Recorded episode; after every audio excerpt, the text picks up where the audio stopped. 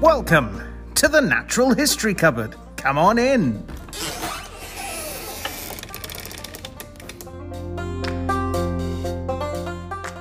And welcome back to the Natural History Cupboard podcast, the place where the weird and wonderful parts of the natural world come together. I'm your host, Gareth, and with me, as always, is my co host, Aaron. Aaron, say hi. Yeah, but is your name really Gareth? And is my name really Aaron? It's is my whole life, is the entire universe really just one big lie?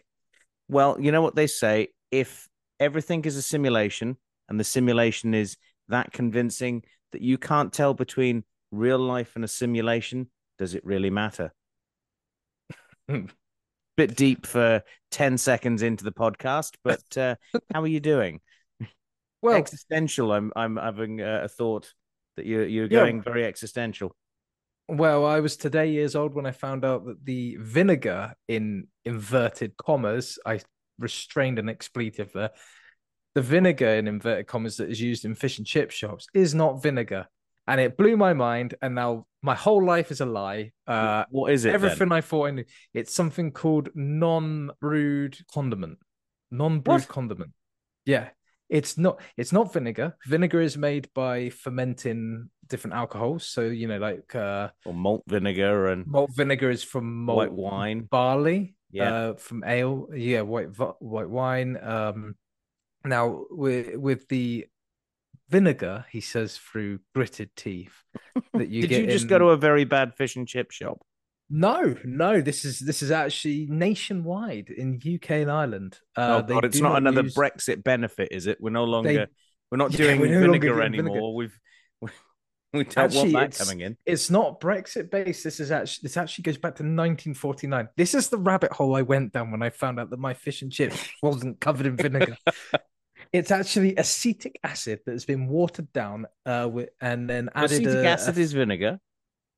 yeah, but it's it's not the it's not the same. Um, there's uh there's uh caramel in it to uh, some sort of caramelized something or other to to give it the color, and there's there's other additional flavorings. Uh, it's not made that like it's not fermented uh as as vinegar should be. Um, and my whole world has fallen. Uh, like the pillars, the pillars of my life have just fallen down around me because I love vinegar on my chips and my and my fish, and now Well, I'm like, The question is, did you still have it? This non-vinegar vinegar on your on your chips. I didn't even have fish and chips today. This news was brought to me by one of my colleagues. I got no, I had no idea. Oh. He just It wasn't He a case of you were me- standing there just looking absent-mindedly at the bottle. no, no. Just had a quiet day, put my head down, getting on with my job, sat down, had my lunch. When my colleague came and sat down next to me, and he just he said, "I watched a video that tell, that said that uh, vinegar in fish and chip shops isn't real." I said, no, it sounds a bit conspiracy theorist. So I, I Googled it and no, it's true. And it's been true since 1949. Like, what is this world? Maybe it's it's one of the what they call the Mandela effect, things that you thought were there, but then they're not, and you, you believe you're in a different universe. Do you But, know uh, that if they label it, if they label it as vinegar, they can be they can be done for it, and it they can even be done for it. They can even be fined or or or whatever But having this vinegar in the in the stereotypical kind of vinegar carrying fluid vessel uh thingy. If you see it in that, you, you need to get proof that it is actually vinegar because because yeah, I feel that you're about to go on some sort of fish and chip shop crusade here, I feel like I should really, although traveling I'm the not- nation's fish and chip shops, Yeah. calling them out it- on their vinegar. saving fish and chip shop fans one one vinegar bottle at a time. Well, there you go. It might be your your greater calling. You never know.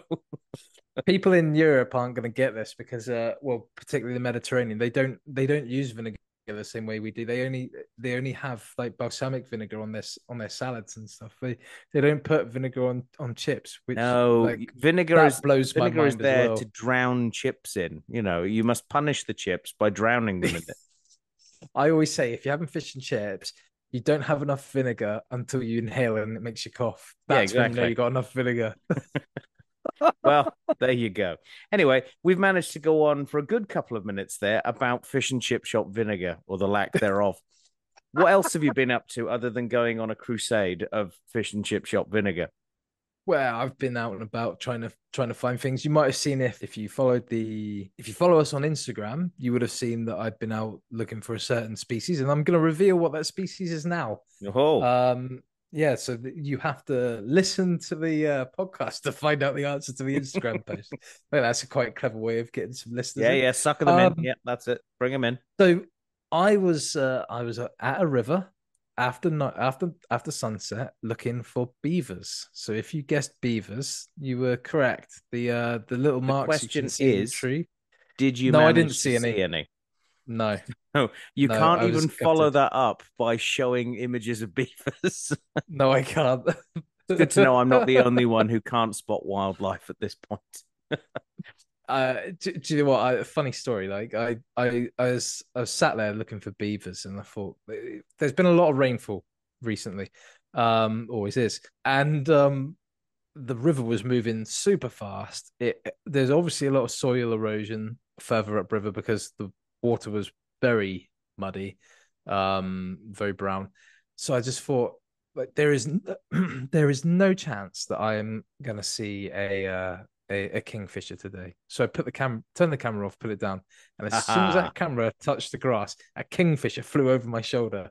Yep. Um, but no, I didn't see. I saw I saw chewed up beaver trees.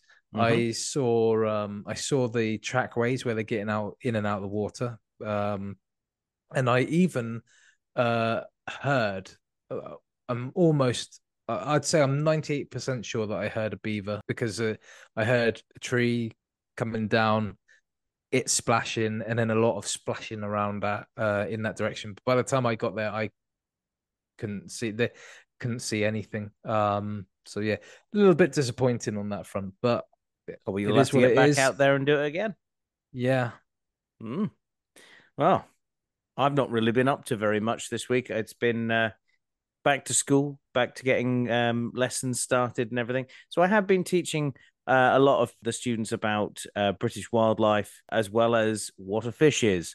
Because Mhm. I thought I'd start off um, one of the lessons on aquatic species by saying there is no such thing as a fish. And I'm not just touting that other podcast that has that name, but Hmm. um, that apparently stumped them for a good while, even though I described exactly what parameters make a fish. And for anyone who is unaware of that particular fact, yes, there is no such thing taxonomically as a fish. The what we consider fish are just a group of related animals, but very distantly related, that all look superficially the same because they've evolved to live in an aquatic environment. Um, sharks are about as closely related to a salmon as we are to, say, uh, a bullfinch. So yeah, Hmm. it's uh, it, it is a group that we've basically artificially constructed. The way that I put it to them was: imagine having a bunch of animals, and imagine having some boxes. You label those boxes: fish, mammal, bird, and you just put everything that looks vaguely like a fish in that box, everything that looks vaguely like a mammal in the mammal box, and everything that looks vaguely like a bird in the bird box. The only difference is the fish box is going to contain an awful lot more of things that aren't related to each other, but are actually very similar physically because they live in an environment that needs them to be. So, It's say it's it's all it's convergent evolution, is it? It's Yeah. the same same pressure, environmental pressures forcing a particular body shape and lifestyle upon things. definitely. But uh, they were all a bit stumped by it, or they all just seemed to be hanging on to the the um the thought that there's no such thing as a fish. Like I just said that they don't exist. So yeah. Hmm. Anyway, shall we move from this philosophical debate as to whether we exist, fish exist, or whether indeed vinegar exists, um, and move into our news? And at this point, I don't even know if I exist. Does the news exist? Let's find out, Does shall news we? exist? Yeah.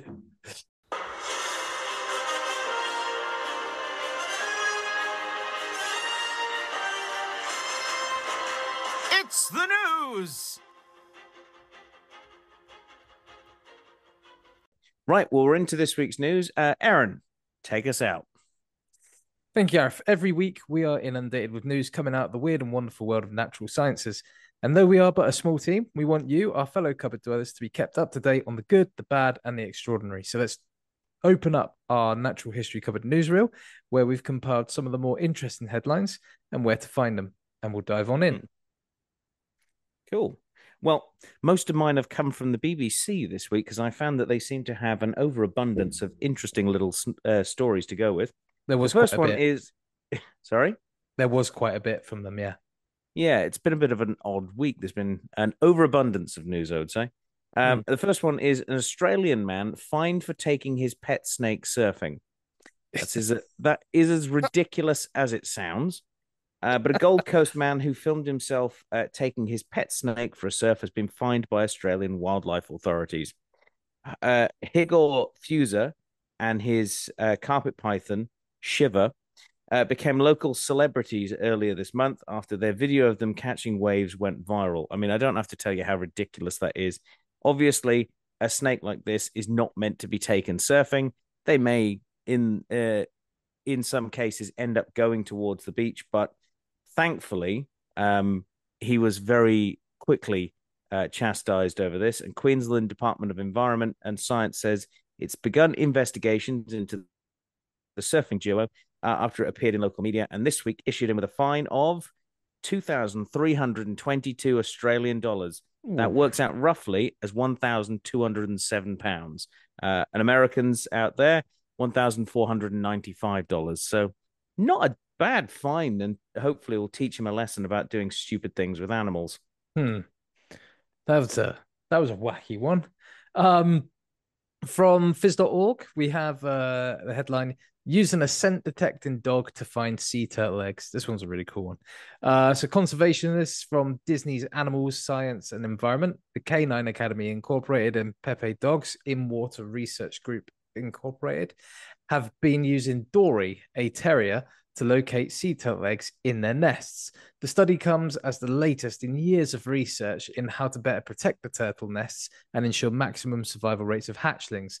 The dog, who has proven better at egg location than its human peers, was actually a stray found on a, a Florida highway and has undergone several months of training for the job.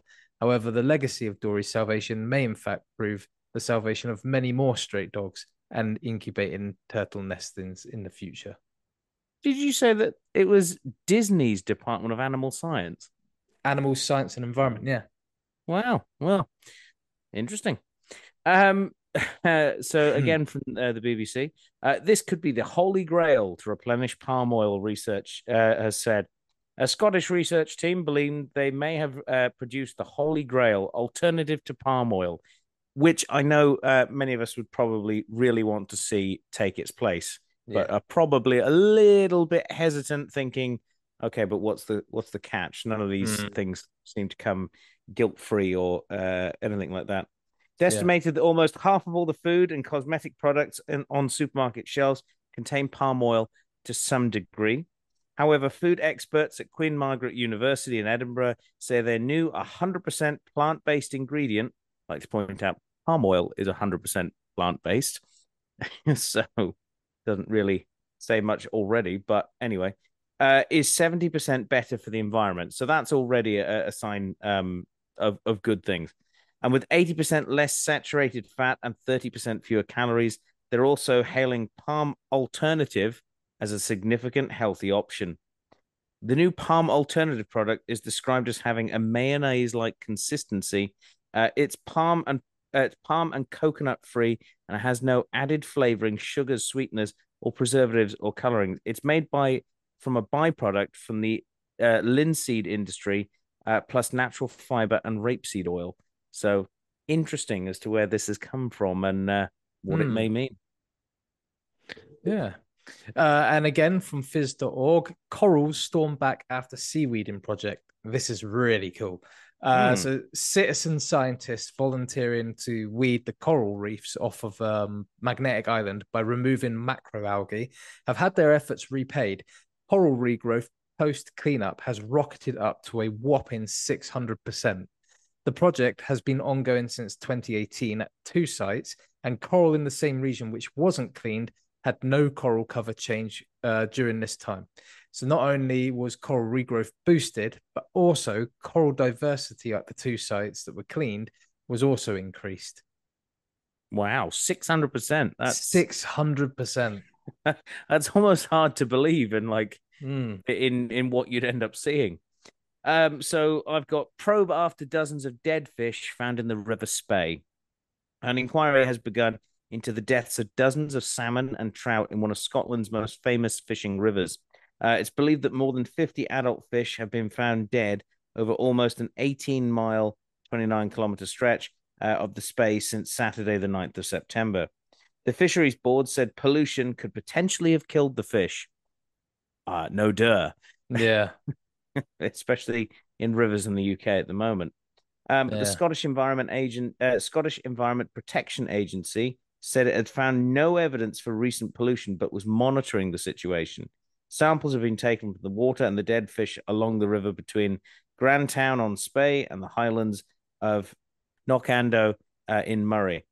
So the Scottish government's fish health uh, inspectorate said that the samples would be analysed in due course, uh, and that Spey's Fishery Board uh, member Roger Knight said that the numbers of death have caused some alarm. He said if it was just the odd fish, uh, we'd be thinking perhaps it might not be a thing, but we suspect in excess of 50 dead fish uh, so far that we found, uh, and there could be more than that. So, yeah, look out for what that might be a sign of. Yeah. Um, Live Science reports on asteroid that wiped out the dinosaurs allowed flowers to thrive in a post-apocalyptic world. Uh, so flowering plants were left mostly untouched by the KPG asteroid that caused the Cretaceous Paleogene mass extinction event. It turns out that having uh, three quarters of the world's species eliminated allows plants to thrive, and the angiosperms, which are the, the flowering plants, uh, took full advantage of this, adapting to the end of days landscape with such efficiency, in fact, that in the time between then and now, almost all life on Earth has evolved to be ecologically dependent on their flowers. Hmm. Yeah, they Hmm. are. Yeah, the basis for a lot of food chain.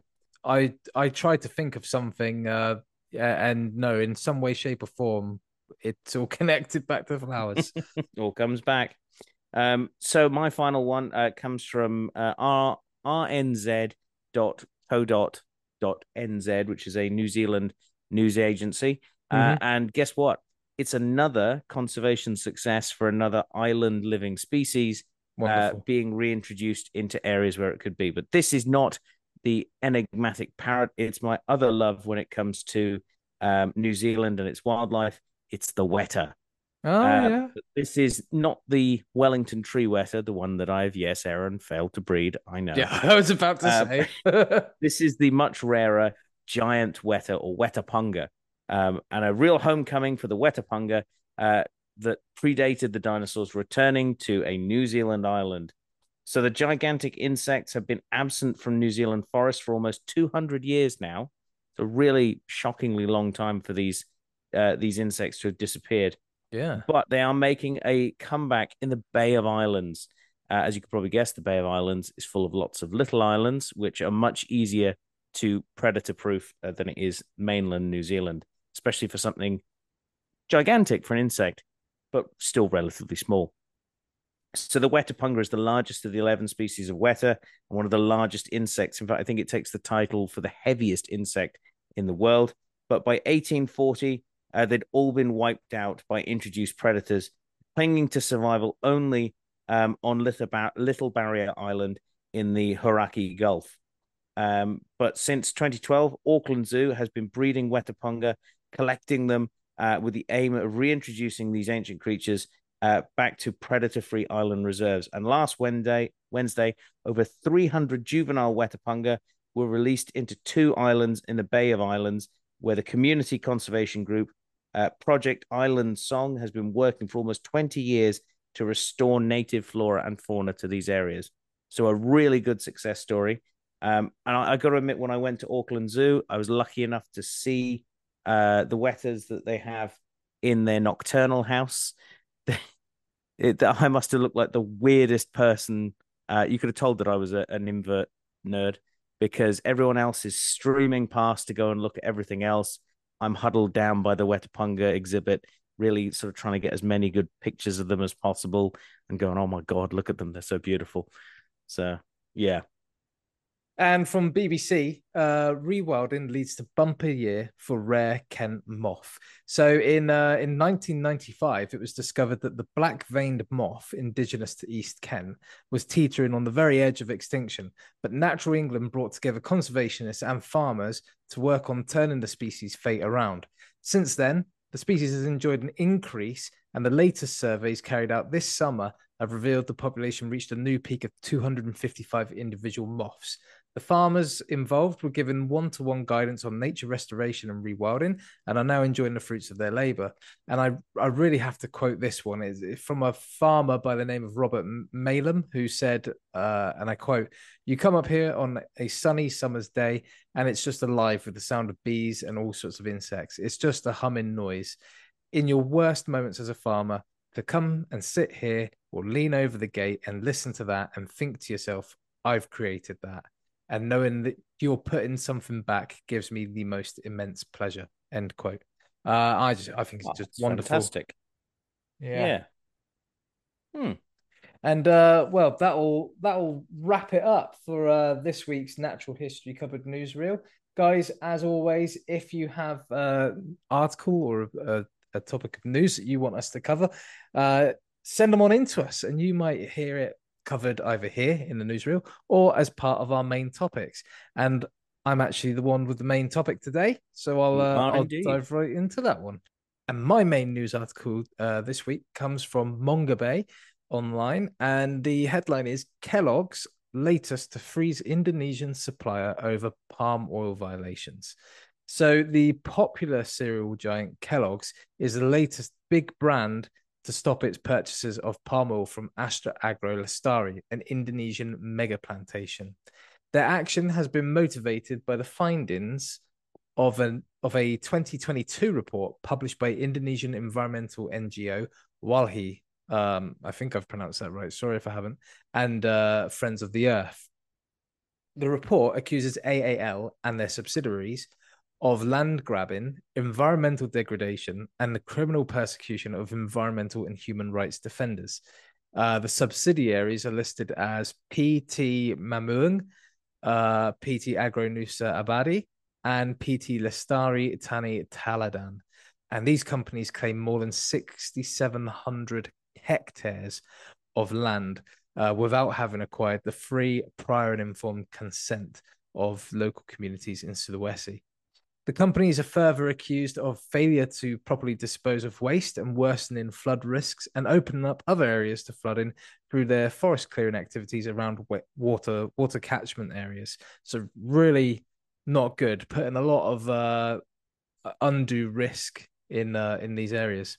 Uh, PT Agro Nusa Abadi is additionally being held responsible as a company for starting its plantation without a permit, which also highlights the doubts that any of these companies had uh, the entire body of permits necessary to go ahead in the first place. A spokesperson for AAL uh, has, of course, denied all allegations and claimed that the company and its subsidiaries are operating within the law. But Kellogg's is just the latest consumer brand in AAL's clientele to denounce them and put their relationship on hold. According to Mongabay, others preceding uh, Kellogg's include uh, PepsiCo, uh, Friesland Campina, Danone, uh, Hershey's, Nestle. Don't have the greatest track record with anything, do they? Really? Uh, Procter and Gamble, Mondelez, Colgate Palmolive, uh, sorry, Colgate Palmolive, and L'Oreal.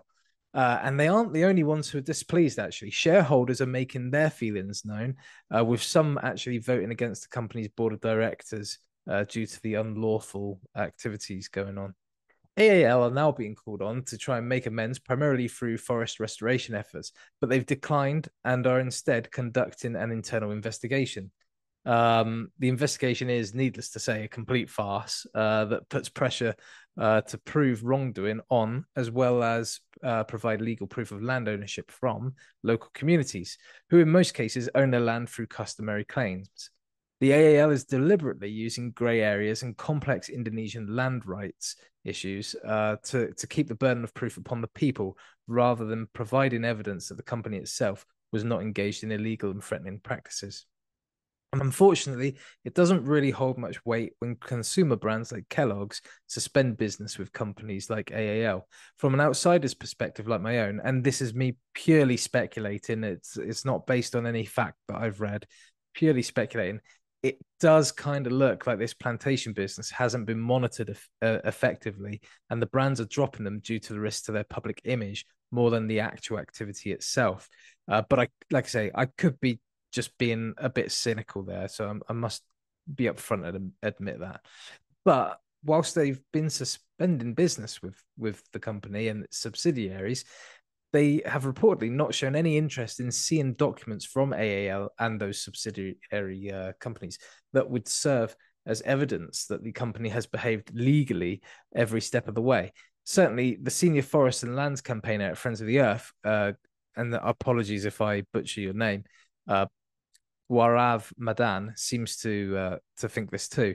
Uh, he asks, and I quote, "Why aren't consumer brands asking to see this documentation?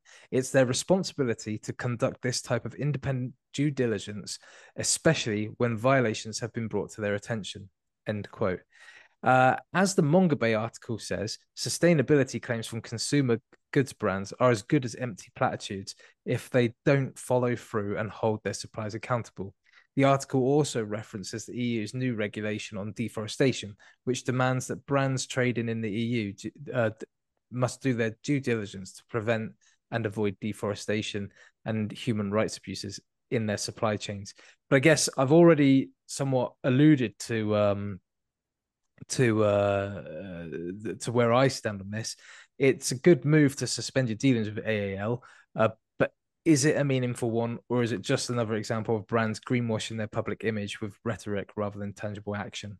Um and yeah that that's that's the article. What what what would you say to that gareth?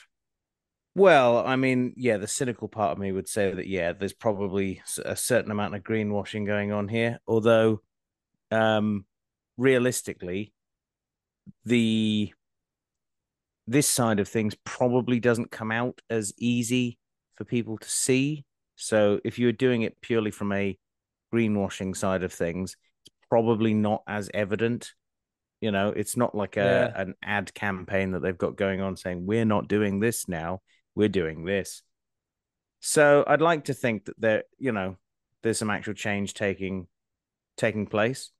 Um, and I think in combination, if if we, we can see um, a new version of palm oil, like we just said, like I, brought up in our news uh, bulletin there, you know, it, it, it might help to to do a greater amount of good than than uh, any other way of doing this.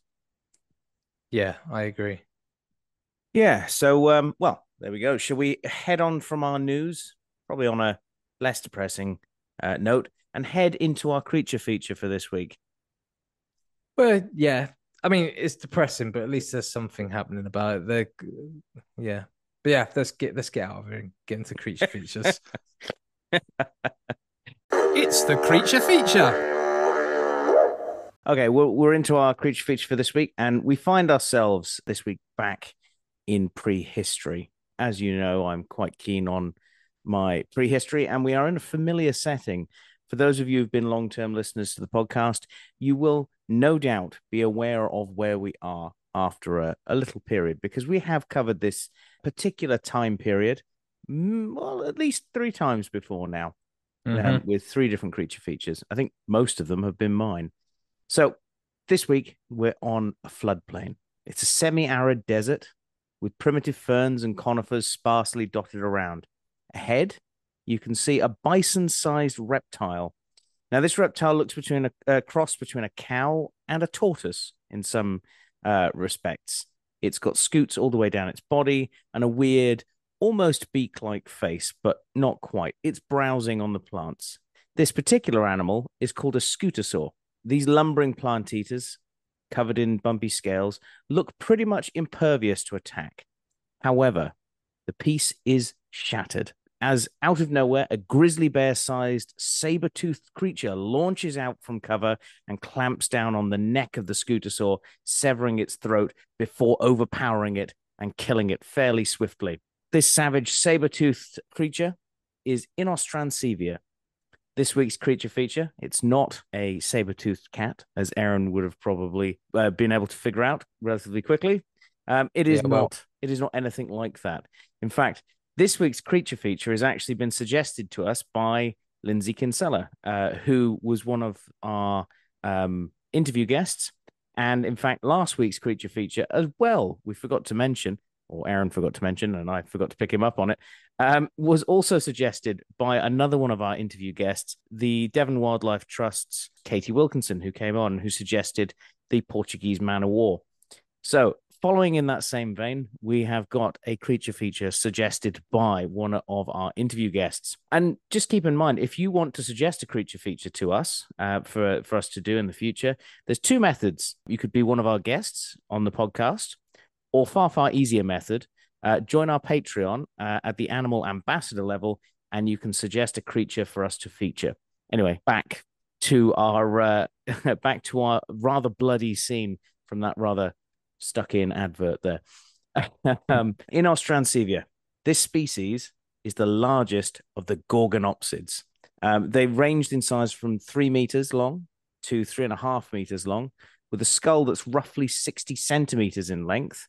And the animal is characterized by a very robust, broad skeleton and broad skull at the back, with a long snout and very advanced dentition like modern day mammals. Now I've skirted around quite a bit as to what uh, this creature is, but we'll we'll we'll hone in on it in a minute. So hopefully, I'm building up this picture for you. It has large canine teeth, uh, the longest of which were 15 centimeters long. Aaron, how long were Smilodon's teeth out of interest? Uh, I'll have a look. Uh, off the top of my head, I can't remember. Fair enough.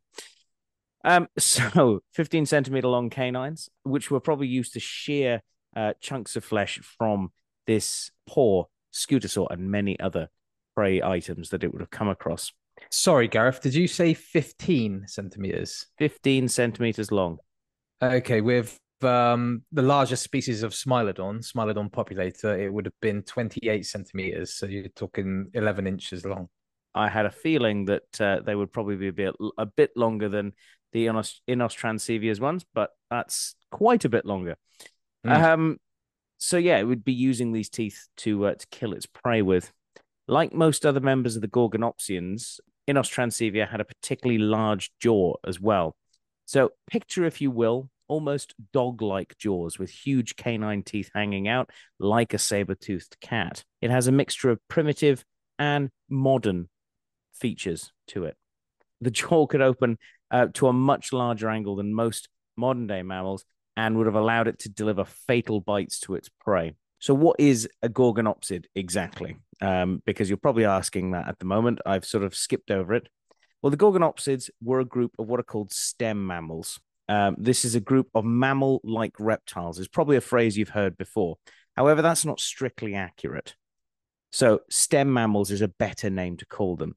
They split off from the progenitor to what would be modern day mammals, uh, which hadn't evolved at this point.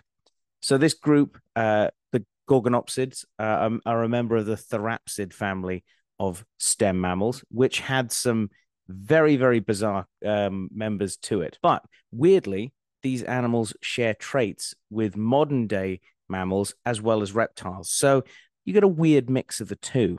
Inostrancevia and other members of the Gorgonopsids uh, is a really good example of how these features come together to provide superior predator abilities. Its front legs were splayed out slightly, like that of a reptile. We're not talking completely out to the side, but certainly noticeably out to the side.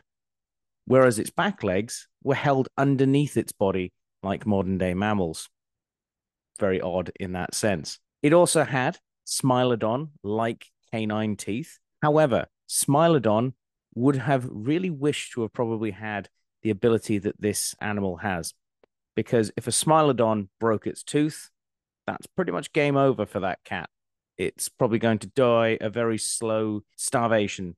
And because of that, they used their teeth very sparingly and made sure to use them precisely. No such problem for our lovely Gorgonopsids because, like reptiles, they could regrow teeth uh, ad nauseum if one broke off. So, far more precise with the kill and using their body to overpower the victim before delivering that killing bite. Uh, these guys would have been far more gun ho in their attitude. And if they broke a tooth, well, it would just regrow uh, a new one within a couple of weeks. So they they have that reptilian trait uh, going in their favor. Now, there is a bit of debate over the next thing that makes up a gorgonopsid, um, just as to what you might be picturing. Has it got fur or has it got scales? Well, there are many schools of thought, um, putting them on either side of the fur or no fur uh, fence. Personally, I like to think of them as, as being slightly furred, having more mammalian trait in that sense, but it doesn't really matter either way at the moment because we don't have any fossil evidence proving one way or the other. There is, however, a small bit of evidence that might provide more uh, leverage for the fur side of things, and that's a small coprolite um, that was found to be from a gorgonopsid that appears to contain some fur. Now, whether this fur is from the animal grooming itself, like mammals do, like big cats do, like dogs do, all all mammals use their their mouth to help groom their fur, or whether it ate a small furry mammal-like reptile or other member of the uh, the same family, we simply don't know at the moment. So for for this particular moment, you can say they were furred or unfurred. Personally, I prefer, prefer to think of them as furred. What about you, Aaron? So I tend to lean towards them being furred. How how much fur I'm not 100% convinced on, but definitely furred to an extent. Yeah. No, I I like to think of them as as being slightly fuzzy. Um Yeah, yeah. Slightly fuzzy is a good way of putting it. Yeah, so we're we're still talking at the point where fur is a new concept to a lot of animals as well. But I I think with the the habitat that these guys lived in, it might have been advantageous, uh, and certainly the Gorgonopsids rose to prominence um, uh, and beat out a lot of other uh, creatures to to take the top spot in their ecosystems. You now have a picture of what Gorgonopsid and what Inostrancevia would have looked like. This three and a half meter long super carnivore at this point. It's got slightly splayed out legs at the front. They're quite long. At the back, he's also got equally long legs. Uh, quite a short tail. The tail's almost insignificant on these guys. It's just sort of sticks out a little bit um, in a bit of a nub. It's not really used for anything. Sort of running along in a very similar gait to a bear, or a very similar gait probably to something like Smilodon as well. Um, however, they were were certainly an animal that, because of their longer legs, would have been able to move a lot quicker than most of the other creatures around at the time. So the Gorgonopsids as a family uh, rose to prominence in the mid Permian era. It's the first time I've actually mentioned what particular time period we're in. So the Permian, we've been here a few times before uh, with Lystrosaurus. Um, we've also had Dimetrodon, as well as uh, the trilobites end their story in this particular period, and a few others I think we've looked at. So the Permian itself is a time of great change and eventually great dying. The time when these guys first appear in the middle Permian era, the climate is changing drastically from warmer, uh, wetter weather being replaced by far more dry, arid climates that will eventually lead to this slow dying and the great dying of uh, the world as it's being slowly poisoned by volcanic activity further to the north in Siberia uh, where the the Siberian traps are just spewing out lava and fumes that will eventually kill 90% of life on the planet. So really, really a bad time to be around. There's also, uh, because of this change in the climate, uh, a change in the dominant land predators at this point. Now, another group of therapsid stem mammals actually were at the top spot of the carnivore uh, carnivore tree. And well at this point the gorgonopsids were quite small the largest one not being much bigger than a fox. Still with that same body plan of but when the climate changed and that other group disappeared this left an opening for the gorgonopsids um, who were much smaller and could get into a lot of these uh, smaller niches and then started to spec out into much much larger super predator sized Inostrancevia. This climate change as well also changed herbivore dominance in the ecosystem and allowed the scutosaurs to become as big as they were, up to the size of rhinos uh, and bison. So huge tortoise cow looking things roaming across the countryside, being eaten by these large super predator uh, gorgonopsians. If we were to look for uh, in Ostran uh, Inostrancevia um, around this time, we would find it somewhere in and around Russia, specifically towards the end of the animal's existence as well. You'd also find it in southern Africa. Uh, at the time, all of the land masses um, were part of a supercontinent, but this is still a considerable distance away from each other. Uh, with Russia, obviously, say. Russia being roughly in the same sort of position latitude wise it is today, and Southern Africa being in the same position that is uh, latitude wise today as well. So at that point towards the late Permian era, uh, we see these guys taking over from the um, the other Gorgonopsians that would have been mm. part of that habitat because there seems to be some sort of localized extinction in southern Africa that meant that these uh, Russian Inostrancevia could move in and become the dominant predators. And it means that we find their skeletons in what's called the Karoo, which is a national park in southern Africa that has a absolute wealth of Permian era fossils found there in exquisite preservation as well. That's where the Lystrosaurus um, that we talked about, the ones that had died just starved next to a creek bed. That's where yeah. they had um, had come from as well. So you would you would be looking around in Russia for these guys somewhere around 259 to 251.9 million years ago. So as a species, they only really were around for a very short uh, period, right towards the uh, the late Permian era. So the first known fossils of this Gorgonopsid were discovered in an area called the Northern Dvina, which is a sort of a river delta. It actually stretches quite a way through Russia into what's known as the White Sea, near and prepare for me to butcher a Russian name now, Severodnitsk, Nansk. Yeah, I've I've butchered that. um, but this river river uh, plain is is where most of the original fossils of this specimen have come from. And subsequently, as well, loads of different fossil material have come from various different sites around there, leading to actually a confusion of the exact number of what are considered valid species in the country.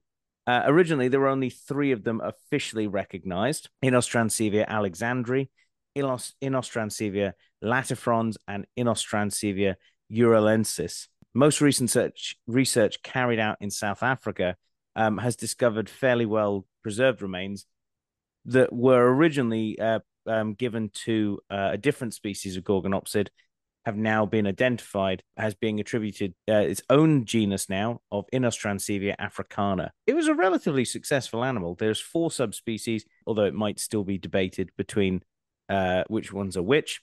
Inostrancevia uh, latifrons was actually the largest at 3.5 meters, but the type specimen is Inostrancevia alexandri, and it's uh, named, or the genus is named in honor of Alexander Inostrantsev, paleontologist who described the taxon. So you can obviously see um, where the name comes from. Yeah. We now get to that point where we know what's going to happen. We know that the Great Dying is going to destroy these guys. Uh, and Gorgonopsids entirely as a as a group of animals, including Inostrancevia, disappeared during the late um, what's called the Lopingian, which is the the era of the Permian, the last era of it during the Permian Triassic extinction, uh, mainly due to the volcanic activities that were happening in the Siberian traps. Interestingly enough, Siberia, obviously, Russia is a very, very expansive uh, area of land, but it's not mm. that far away from where the Siberian traps would have been. So these would have been some of the animals that would have witnessed the downfall of of things. They would they would have seen uh, the polluted skies and would have been some of the first to sort of realize, maybe not realize, but certainly see things disappear and and be left standing there. And it's probably a good reason why um, a lot of the, or you know, why we end up with them in Africa is a lot of animals were probably pushed out of this area of northern Russia um, and moved further south because the environment was becoming polluted uh, with um, the volcanic eruptions. So the resulting eruptions caused significant climatic disruption, as we know, unfavorable to the survival of most species uh, in the area, uh, and their ecological niche basically disappeared. But we do know that um, we do know that out of the ashes of this disastrous event, that modern day terrestrial ecosystems would start to form. Sauropsids, uh, as well as archosaurs, and even a few therapsids would actually survive this event, um, including the ancestors to our modern day mammals as well. However, some Russian gorgonopsids have already uh, or had already disappeared a little time before this event, um, having uh, consequently abandoned some of their niches to other large therocephalians. Now, that's an entirely different group. Um, so even towards the end of the extinction, we are still seeing sort of reshuffling of uh, of the major players on Pangea uh, at this particular point. After the extinction of uh, a lot of these different uh, species, just before the very end, uh, we see the extinction of their large African cousin, um, known as Rubidgea. Inostrancevia basically then moved into this ecosystem. And we see that it, for a limited time, it took that apex predator role within this place. Uh, and it would have been some of the last animals to really be there. They'd have preyed on dicynodonts as well as lystrosaurs, who would actually live through this Permian extinction uh, and would come to dominate afterwards it would be odd to think if you were to look at a scene in this particular time period, seeing these small pig like animals and this massive, proud, predatory looking creature standing there, probably butchering them in their in their tens, you know, tens or hundreds, uh, making easy work of them. And you went, which one is going to survive? You probably wouldn't put your money on Lystrosaurus, but indeed it does. It does come through the other side and leaves the Gorgonopsid lying in the dust. Um, but sorry, you are going to say? No, I was just laughing. Um, it really isn't what you'd expect at all. It's uh, it's a, yeah, it's a little bit. It's a dark comedy, really, isn't it? I think nature is the ultimate dark comedy. Yeah. so um, it would have preyed on these. We we would see that. Um, well, eventually, eventually, as the Permian Triassic boundary approaches, and that mass extinction happens, the sun sets on our saber-toothed giant from the Permian, uh, and we have to head back towards our own hmm, less volcanic free time of the modern day. But along the way, we've seen that saber teeth as uh, a survival mechanism or as a weapon have come around a few different times. First off, with these guys, the uh, the Gorgonopsids. I actually forgot to point out the where Gorgonopsid the word comes from. And well, Aaron, I'm fairly certain you'll know where Gorgonopsid comes from. I certainly know where the Gorgon part of it comes from. That's ancient Greek. That's, it is uh, indeed. That's what uh, Medusa became. Yep. So it basically means uh, Gorgon beast. It's uh, they're named in honor of the uh, the Gorgon, uh, a creature from Greek myth. Were they all snake-headed women, or were Gorgons a little bit yes, different? They so the Gorgons were, I believe, if I remember right, they were three snake-headed women. Medusa goes a bit further. So Medusa wasn't a Gorgon to begin with. She was actually a priestess of Athena, mm. and she was, but she she quite fancied Poseidon. And obviously, it's another one of those ones where it. Athena gets jealous and decides to curse someone. Yeah, like there Athena and Poseidon have always had a rivalry. Um, and this priestess actually sleeps with Poseidon in Athena's temple uh, in Athens, which really enrages her. So she turns her into a Gorgon. However, there's a there's a bit of a twist because uh, she makes sure that if if a man ever looks upon Medusa, he'll be turned to stone. That's where that whole story comes from. But I don't believe the other Gorgons could do that. Fair enough. Well, the Gorgonopsids were obviously the first uh, animals to really spec into having saber teeth. We then see uh, the next sort of group of animals that you could consider to be um, saber toothed is a type of marsupial from South America. Uh, and I will at some point cover this absolutely bizarre yet gorgeous looking creature called Thylacosmilus, uh, which most people would look at it and probably see it just as being a saber toothed cat. And then, of course, the Machaerodonts take up the mantle um, further down the line. So we've seen saber tooth uh, saber tooth creatures come back and again and again through history, and Yeah. who knows in the future what animal will spec into having those uh, somewhere down the line. Maybe a saber tooth sparrow or something. That'd be interesting. It has been such a successful evolutionary uh, kind of uh, yeah. Uh, I believe in my Smilodon Smilodon creature feature, I also mentioned that it's quite likely that we'll see it again. Yeah, I mean, if you want to can uh, consider walruses in there, I suppose Yeah. technically they're they're in there as well. They're not using them to kill; they're using them to sort of walk along the seabed and that and and find Mhm. food. But yeah, so there is the Gorgonopsids, uh, and specifically Inostrancevia, which I hope uh, if Lindsay Kinsella is listening to this episode, I hope you're happy with that one, uh, Lindsay. It's been really interesting to look into that one. I wasn't hundred percent aware of Inostrancevia uh, originally. In fact, to be honest, I struggled to originally pronounce it because it is a rather odd sounding creature. But the Gorgonopsids are fascinating. And that whole time period, I can completely see why he uh, is obsessed with it in, in his books and why he likes it. It's it's such a bizarre time filled with such bizarre creatures that it takes so much more effort to understand than say the the Cretaceous period or the you know the Jurassic period because we know so much more about that and there's so much more popular fiction about them. It's out there and it's easier to imagine. This is Yeah. a time where the most advanced flying thing in the air is an insect, you know. There is no bird song, there's no pterosaurs, there's um well, there's ferns and cycads, but flowering plants won't appear for millions of years yet. Broadleaf plants has, ha- haven't even really come around as a major group.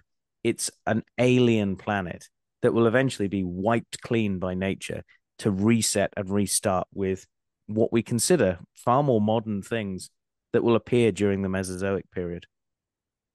So, should we pull ourselves from the uh, volcanic scorched uh, lands of the Permian and head into our mailbag, which is far less volcanically scorched, I might add. Let's do it. Bing! You've got mail. Ooh, it's an email. Right. Well, we are into this week's emails, um, and we'll start things off with last week's listener question. Uh, to settle the debate as to what is the best bird and why, we all know the answer. It's kakapo. So, thank you very much, ladies and gentlemen. We'll move on from this bit now. No, uh, um, we did put it out to everyone else uh, to see what they wanted. Aaron, did you actually? I can't remember. Did you answer or not? I did. Do you remember I had five species, but I settled That's on right. I settled on Yeah. Archaeopteryx in the end because it that is it. the most important bird, really. right. Well, I mean, yes, it is. Yeah, historically, I suppose. Yeah. So, uh, looking down the uh, the list of respondents that we've had, James Welch uh, has put, "I'm quite partial to a hornbill," to which Stuart Beard has put, "Do they taste good?" I'm I'm hoping he's not uh, thinking of trying to eat a hornbill. Uh, Leah Dorr has put, uh, "There's just too many options. How could you possibly pick the best?" Well, I mean, the answer is kakapo, just plain and simple, really. Catherine Ames has put, uh, I can't. My two com- uh, companions are completely different species, uh, genus, family, and order, uh, and a few feet away from me. I'm assuming she's got um, a couple of birds staring at her by the sounds of it, then. Uh, Stuart Beard has put, I would have to say the gannet, Britain's largest seabird and extraordinarily beautiful. Oh, I think they're quite cool. They hit the water at 60 miles an hour you know they're they're basically flying torpedo uh, with feathers. Uh, my other half has put chicken tastes best when it's fried, grilled, roasted, boiled, battered, breadcrumbed, and it's just the right size for you to eat. Going down a bit of a carnivorous bird hating kind of Samwise Well, you know- Gamgee route. That was boil them, mash them, stick Boil them and in a mash and stew. stick them in a stew. Exactly. Um, yeah, I did, I did, I did speak to her uh, after she wrote that, and and I got to admit, I agree with her. Um, chicken does taste very nice. It is a Uh, versatile meat. they are also very nice birds as well. She did also say that they are fantastic. Uh, if we had enough space, we'd probably have chickens. Uh, and Danny uh, Kevin has put my brain. Don't make sexist jokes. Don't make sexist jokes. Yeah, don't make sexist jokes. That's uh, which uh, I'm surprised we didn't have someone replying to that afterwards. But so from that, the only actual answers that we had is um chicken and gannet. So I'm gonna say Kakapo's won it. Not because I'm biased or anything, How? Hang on. How was Ka- how? How did Kakapo win this? because I Or- said it more times than chicken or gannet. Right. And If also, knew there was a I'm in of- charge. I'm, I'm I'm in charge here. If I knew it was a, ch- a case of the number of times I've mentioned it, I would have just spammed it with Archaeopteryx in the comment section. Also, the only other suggestions were chicken and gannet. So you know, Mm, it's I'm gonna have to just pull the rank on this one. So, as for uh, this week's question that we're going to ask you, um, based on some of the conservation success stories that we've we've had uh, talked about, so the the Wetapunga being released back onto uh, to islands and that, um, if you could, if you uh, sorry, if you could, what species of animal would you want to spend your life conserving? um, and and working with or raising awareness of. Uh, it's entirely up to you, Aaron. You've had some time to think about this. mhm. I have this time. I'm gonna I'm gonna take a guess. I want. I actually want you to this take a guess. a- I I think mean- you'll get it wrong. Well, I'm obviously gonna say tiger, which you're now gonna say no, that's wrong. Very good guess, but no, it is wrong. I I would say be that's a- Amur leopard or something like that. No, no. Is it a cat? No, Oh, no. go on then. I, I would Surprise argue. I, f- I, I would argue that tiger is actually a very good uh, answer to this question. If anyone does put tiger, because you can use tigers as an umbrella species for everything in its habitat. You you protect the tiger, and you protect everyone else that lives li- lives in that area with it. So that's a very good answer. But no, my answer is is actually polar bears. Oh, I because polar bear your you, the way I interpret the question the question was that there's only one species that I can pick. Um, yeah. oth- so otherwise, pick, what you'd prefer. otherwise I would have gone for ha- a habitat, or I would have got, or I would have picked a couple of different um species at each pole. Um, Mhm. however, as it was one species, I was going to go with the one that I particularly like, and that's that's polar bears, which I will do a creature feature on at some point.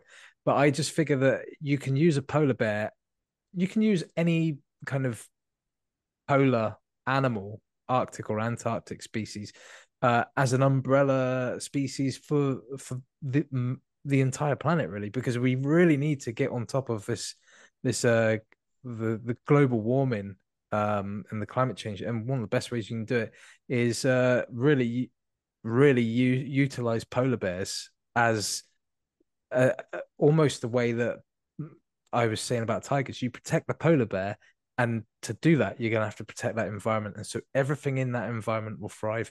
And because it's the polar ice caps um being protected that that's a lot of knock-on effect and a lot of work around the rest of the globe that has to go on to protect. You have to do work all over the world to protect that polar bear in the Arctic.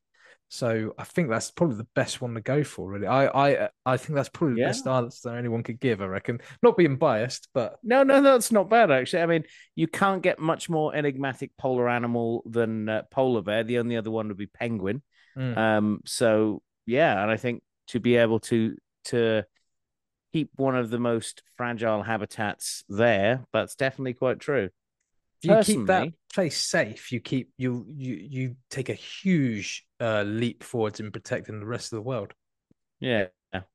Personally, I'd like to go with. I mean, my obvious ones would be Weta or Kakapo, but to be less obvious on these, I've picked another bird that um, kind of falls into the same thing because where it lives is Mhm. an island that is threatened by sea rise, and that's the Kagu. Oh, Have yeah. you ever heard of a Kagu? A I, Kagu Aaron? I would love to pretend that I have, but no, I've got no idea what a cuckoo is. Perhaps this should be a creature feature itself. Yeah, I, I will definitely have them as a creature feature at some point because they are absolutely uh, awesome little birds. They're about the same size as a chicken, um, sort of bluey gray in color. If you imagine, uh, it's probably best to best description. I think their closest relatives are rails, so things like Right. um, coots and moorhens are, are somewhat closely related in a distant way. Uh, but they live on land. They're not so much of a waterbird. They live in the forest, and they've got this big crest of feathers that they can puff up on the top of their head. They've got a lovely little pointy red beak and lovely red legs. And when they display, they droop their wings down onto the ground a bit like a cape and sort of parade around on a on a lek. So they're from New Caledonia, uh, same place that you'd find crested geckos and Leachianus geckos. So it's an odd island already. So it's an island habitat, which I think links ni- nicely with what you were saying about protecting polar habitats, because there's a direct knock-on effect. Global warming will raise temperatures in the sea, killing off a lot of uh, corals around a lot of these islands. It'll also raise the sea level and make a lot of these islands uh, less inhabitable for for species like that. So, yeah, that that would be what I'd like to because I'd I'd love to go to New Caledonia, um, and see kagus and and things like that. That would be really cool. Hmm. Well, if you, dear listener, uh, want to let us know what species you'd like to protect and uh, would be your ideal species to be working with, you can do that on our Facebook page, uh, where that will be going up. We'll also have it on our Instagram um, and hopefully on our Twitter as well, if I remember to put it up there this time this week. Um, but yes, you can also get in contact with us as well through our email address, which is the nathistorycupboard at gmail.com. And I believe Aaron has got our email for this week. Yeah, so our email this week, it, again, because we're catching up with things, uh, it comes to us from Jen Greenhall, who is one of our Patreon supporters. So thank you very much for your continued support there, Jen. Uh, and she asks, Hello, you lovely lot. I'm rewatching Prehistoric Planet, and I have a question. It may be a silly question, but here goes. Uh, what factors have been used to determine all or any of the different species of long necked dinosaurs? There seems to be so many types, but they all look the same. Uh, also, it's just occurred to me that whenever there is an egg eaten, it's always unfertilized white. Uh, it's always unfertilized white and yolk. Just a thought. Perhaps I need to go back to work. Uh, not sure what to say on the last bit, but um, for those of you that I think it's know- probably to to spare people from going, "Oh my god, there's a baby dinosaur in it." Um. Oh, she mean. Oh, she means in the in the I because it's in a different paragraph. I thought that was. I thought she was making an observation on the eggs that she was eating, but yeah, no. Now that I reread that, she's talking about the eggs in the. Why uh, is there no baby bird in the eggs? in the prehistoric Honestly. planet. So, for those of you that don't know, I mean, you all should know because it's a fantastic series of document uh, documentary series. Uh, Prehistoric Planet is uh, narrated by Da- Sir David Attenborough, who is a god among men anyway, um, and uh, it's all about the the kind of the the closing chapter of the Cretaceous uh, world, um, and it's really really good. Uh, so I'm glad that it's getting a rewatch there. It's really cool. Uh, but to answer your question, um, I'm going to take a crack at it because it's something that I'm interested in. Uh, but I also stand to learn a bit from uh, if Gareth can fill in any gaps. So, eh, yeah, it's actually not a silly question at all. It's a really great question. Uh, it means that we can dive into this topic a little bit. It because it is confusing. Um, s- firstly, Jen is quite right. There are a lot of saur- uh, sauropod species. Somewhere in the region of about 300 uh, individual species are known to science, I believe. There could well be more to come. And let's also not forget how fluid dinosaur taxonomy can be. Uh, if you know the story of Brontosaurus, then you have a feel for what I'm talking about, really. Um, now, those 300 or so individual species are bound to each other by common identifying traits. So all sauropods are herbivorous and armed with vegetation masticating spatula shaped dentition.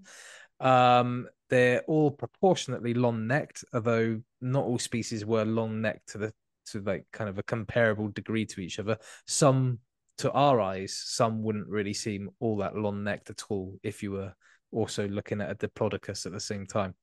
Uh, and they were quadrupedal. Uh, and whilst their hind legs were typically thick uh, with uh, five toes, uh, their forelimbs were actually quite different. They were slender uh, by comparison and ended in strong hands. But they were also a very diverse clade. and so this, despite these these um, kind of common traits, they um, they can also be broken down into several subgroups. Uh, so you've got uh, Cetiosauridae, Brachiosauridae, Camarasauridae, Diplodocid, Diplod, Diplodocidae, and Titanosauridae, just to name a few. So, how can we t- to get to the actual crux of this question? How can we tell them apart? Uh, well, told you how, how we can tell that they are sauropods, I suppose. Firstly, we have to acknowledge that we are just looking at fossilized bones. We don't have any soft tissues uh, to the degree that would fill in the features that would be more noticeable at a glance. So things like color, um, uh, scale, orientation or shape, or um, or, or even the presence of feathers or air sacs or, or anything like that. Uh, so these features that would be really noticeable if you saw the animal in the flesh, they're just not there. Um, certainly not in the quantity that we would need to be able to make such an easy uh, identification. So observing the bones for the proportionally short amount of time that we do when we're either viewing them online or in books or at the museum, it, it is really not um, an easy feat to be able to tell the difference. But if you were able to have access to more resources, including time itself, uh, in order to observe on a closer, more intimate scale, you'd notice skeletal differences that separate the subgroups from one another. So the key here is actually in the skull and the vertebrae of these animals in particular. I suppose due to the evidence stored for for study, those those in the upper tail region um, seem to be the uh, the ones that are most widely used for identifying different sauropods from each other. Uh, it's mostly because there's a preservation bias. The hips and everything are a lot harder to destroy yeah. than uh, skulls in in them. They're much more prevalent in the fossil record. That's that's for sure. Um, and as as discussed, sauropods. One of the traits of sauropods is that the back end is quite quite hefty and, and durable, and the front end is they have junk slenderer. in the trunk. I believe mm. is the correct term. Indeed, they do. So yeah, Gareth, do you have anything to add to this, or have I pretty much covered it? Well, the I mean, the easiest way to to sort of define a lot of these groups is yeah. So diplodocids um, are easy told apart from other dinosaurs in that they have a long tail and a long neck, generally quite thin. Um, and uh, and quite um quite long, quite thin.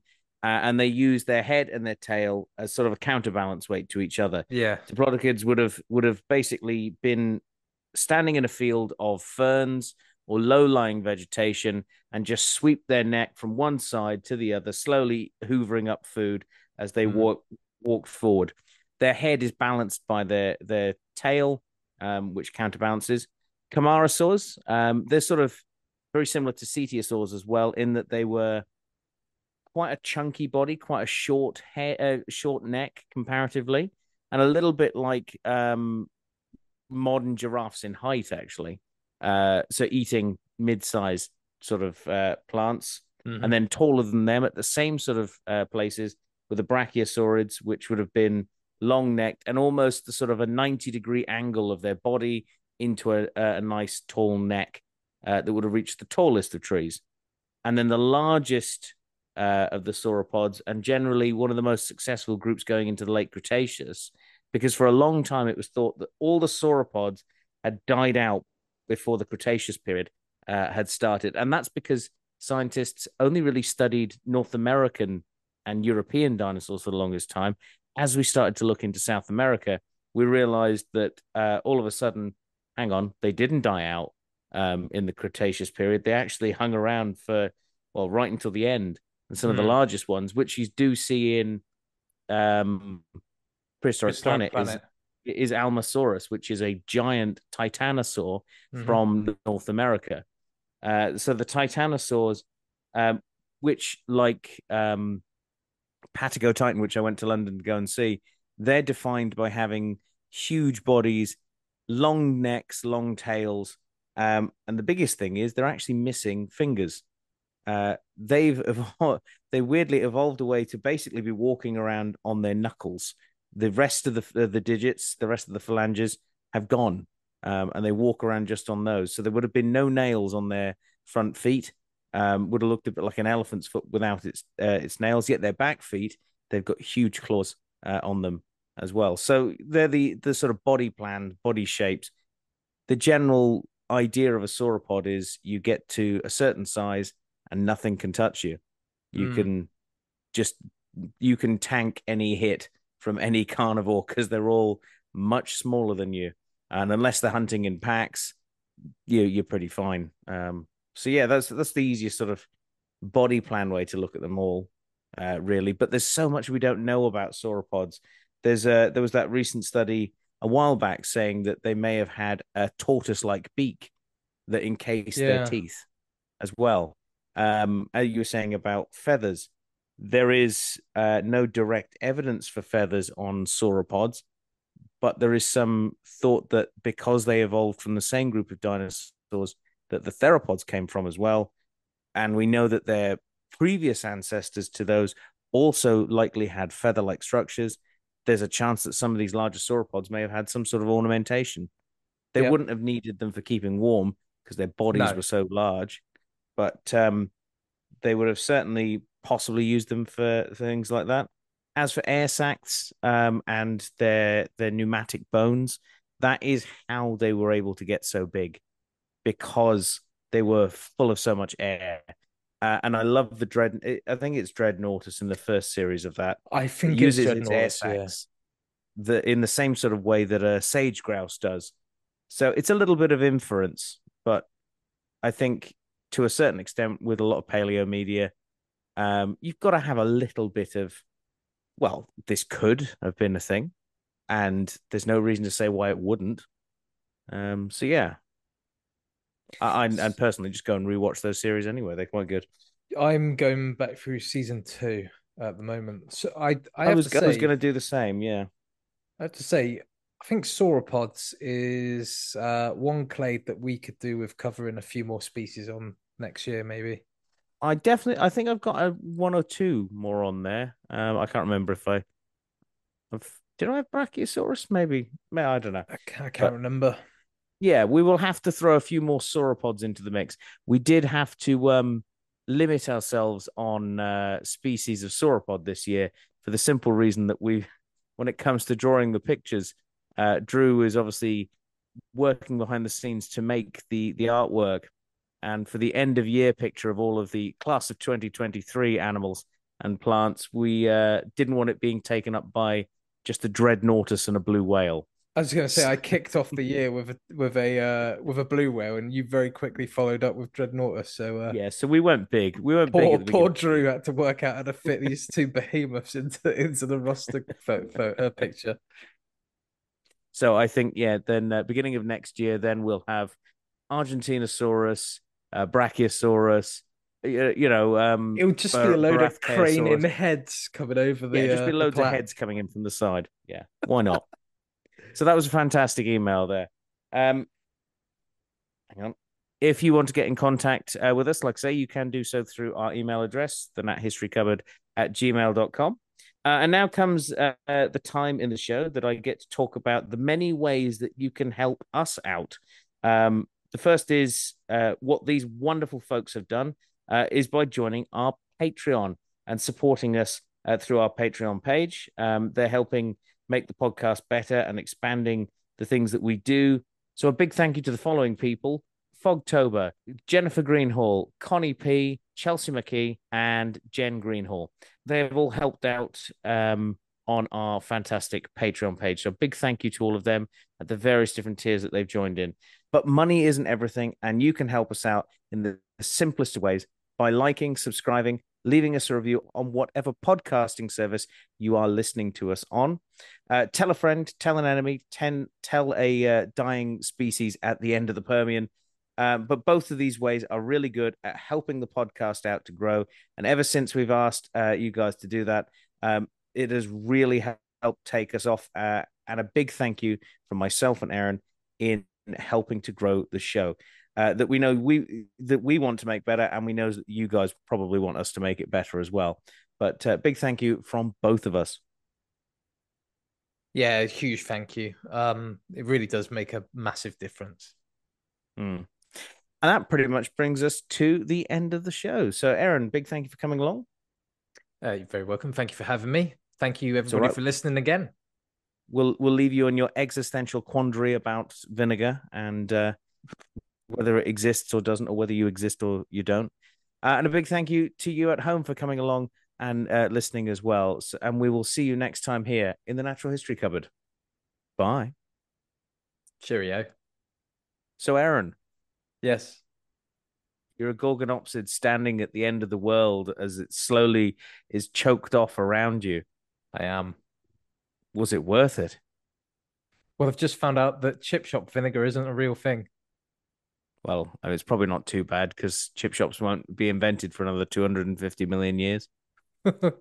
I feel like Nero, you know, the, the Roman Emperor Nero who just fiddled by the while fiddle Rome burned. burned. Yeah. That's what I'm doing.